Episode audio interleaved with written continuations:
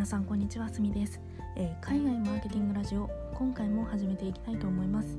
えー、このラジオは広告制作会社でプロデューサー兼マーケターとして働く私すみが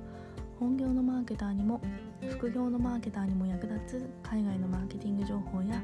海外の情報を集めるためにやっている英語の学習についてお話ししていくラジオです。ということで今回も始めていきたいと思います、えー、今回のテーマは、えー、iOS14.5 のデータトラッキング制限によるユーザーや企業への影響はどうなるのかということでお話ししていきたいと思います、えー、iOS の iOS iPhoneOS だ。iPhoneOS の iOS14.5 っていうものが、えー、リリースされてからユーザー自身で自分のデータを広告データとして使ってもいいかどうかっていうのを、えー、許可したり拒否したりできるっていうこのデータトラッキング機能が、えー、アップデートされました。えー、実際実装の前からあのこの機能注目されていたんですけれども実際に、えー、5月の頭くらいに実装されていろんなデータが取れてきていろんなことが分かってきました。ということで今回はこのデータトラッキングの制限によってどういう影響があるのかっていうことについてお話ししていきたいと思います。じゃあまずデータトラッキング制限って何だろうっていうことからお話ししていきたいと思います、えー、Apple のえー、iPhoneOS である、えー、iOS14.5 から iPhone の IDFA っていう、えー、端末の識別情報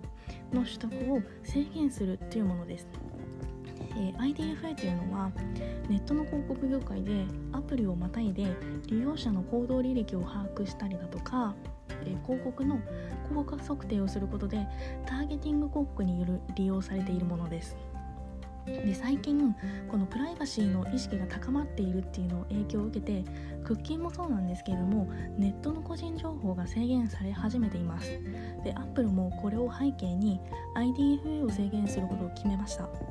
それから iOS の14.5から IDFA の取得に利用者の許可を義務付けるっていう風な機能の実装になりました。でデータトラッキングが制限されると何が困るのかっていうところなんですけれどもデータトラッキング制限されることによってえ広告の効果測定だとか分析ができなくなってしまうので広告のターゲティングだとかリマーケティングの精度が下がってしまって広告の収益を得ている会社が打撃を受けるっていうふうに言われています。で特に GAFA の中でも Facebook と Google っていうのはあの収益全体の広告の割合がとても高いので特に Facebook は97%も占めているっていう状態なのでこのトラッキング制限が導入される前から結構反発をしていました。で実際にそんな背景がある中データトラッキング制限が実装されて企業やユーザーがあのどんな風な動きをしているかというとユーザーについてなんですがまずユーザーは9割のユーザーがこのトラッキングを拒否っていう設定にしています。で逆に追加追跡を許可しているユーザーっていうのは世界全体で12%って言われていてえっ、ー、と導入前に広告会社による予想していた数字よりも下回っています。でトラッキング制限をされると広告のターゲティングがしにくくなってしまって打撃を受けるっていうふうに言われている Facebook については Facebook アプリと Instagram アプリの中でデータトラッキング制限あのしないでほしいオンにしてほしいっていう風な旨をアプリ内でアラートしていました、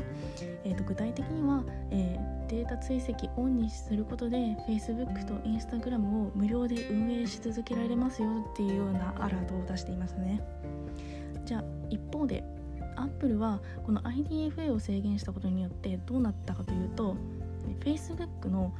広告の収益っていう部分を侵食することになりました。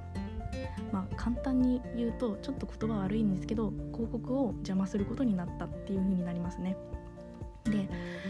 GAFA の企業の中でもお互いのこうビジネスっていうのを侵食し合っている状態で、まあ、簡単に言うと邪魔し合ってる状態の中でアップルだけはこの侵食を上手に回避しています。で分かりやすい図を私のノートの方にも載せておくのであの興味がある方は是非あの概要欄から私のノートも見てみてください。でアップルはなのでかなり有利なんですよね今のところ。でこの機能の導入についてはアップルかなり強気で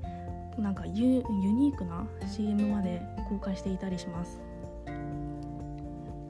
じゃあ実際このデータトラッキング制限は企業やユーザーにとって本当にいい機能なのかっていうところをここからお話ししていきたいと思います。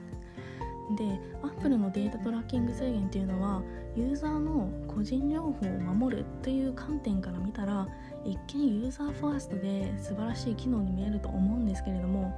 こう引いた目で考えると広告の関係者だけじゃなくてユーザーにとっても必ずしもいい機能とは言い切れないかなっていうふうに思います。なぜかというとあのユーザーの9割っていう多くの人たちがデータが取られるのはなんとなく怖いっていう理由で多分トラッキングの拒否をしていると思うんですけれども実はデータが取られなくなることによって広告のターゲティングの精度が落ちるってことになるのでそれによって自分に関係ないより不快な広告が増える可能性があるっていうことになるんですよね。それに広告の収入が下がる原因にもなるので無料で使えていたサービスの質が落ちたりだとか結果的に無料で運営できなくなってしまって有料化するっていう可能性もあると思いますなので、まあ、プライバシーを守るっていうことでということは回り回ってユーザーにとって快適なデジタル体験ができなくなる可能性があるっていうことなのでまあ難しいかなっていうふうに思いますね。なかなかここは難しいところですね。せめぎ合いかなっていうふうに思います。じゃあデータトラッキングの制限の後マーケティングはどうしていったらいいのかっていうお話をここからしていこうと思います。こうしてデータトラッキング制限がされることによって、まあ、企業はねよりダイレクトなマーケティング手法を取っていく必要があることになります。アメリカだとユーザーの情報を集めるためのロイヤリティプログラムっていうのをやる企業が増えてきています。えーと、このロイヤリティプログラムっていうのは日本でいうところのキャンペーンだとかポイントシステムのようなものが多いような感じになっています。実際にいくつか例があるんですけれどもあのピザのマーケットプレイスだとかはがあるんですけど海外に。あの全国のレストランとかショップのネットワークにリワードプログラムっていうのを提供するようになりました。これは消費者の好みに関するデータを提供したりするっていうようなプログラムになっています。であるアパレルブランドではリピートのユーザーが初期のユーザーに比べると購入額が67%高いっていうことが分かっているのでこの点に着目してロイヤリティプログラムっていうのを提供し始めています。このプログラムに参加するとユーザーは100ポイント獲得できて1ドルごとに1ポイント付与されるっていう風になっています。でこの商品のレビューだとかインスタグラムをフォローしたりするとさらに追加でポイントがもらえるっていう風な仕組みになっています。でこのようなダイレクトなマーケティングっていうのはクッキー制限の記事とかあのラジオとかでも触れているのでぜひこちらも合わせて読んだり聞いたりしていただければなっていうふうに思います。ということで今回は iOS14.5 から導入されたデータトラッキング制限の影響についてお話ししました。いかがだったでしょうか？今回もここまで聞いていただきましてありがとうございました、えー、このラジオを気に入ってくれた方はぜひフォローといいねしていただけると嬉しいです。そして私スミは毎日 Twitter やブログで最新のマーケティング情報や私の英語の学習について発信しています。こちらもぜひフォローお願いいたします。ということでまた次回お会いいたしましょう。以上すみでした。ではまた。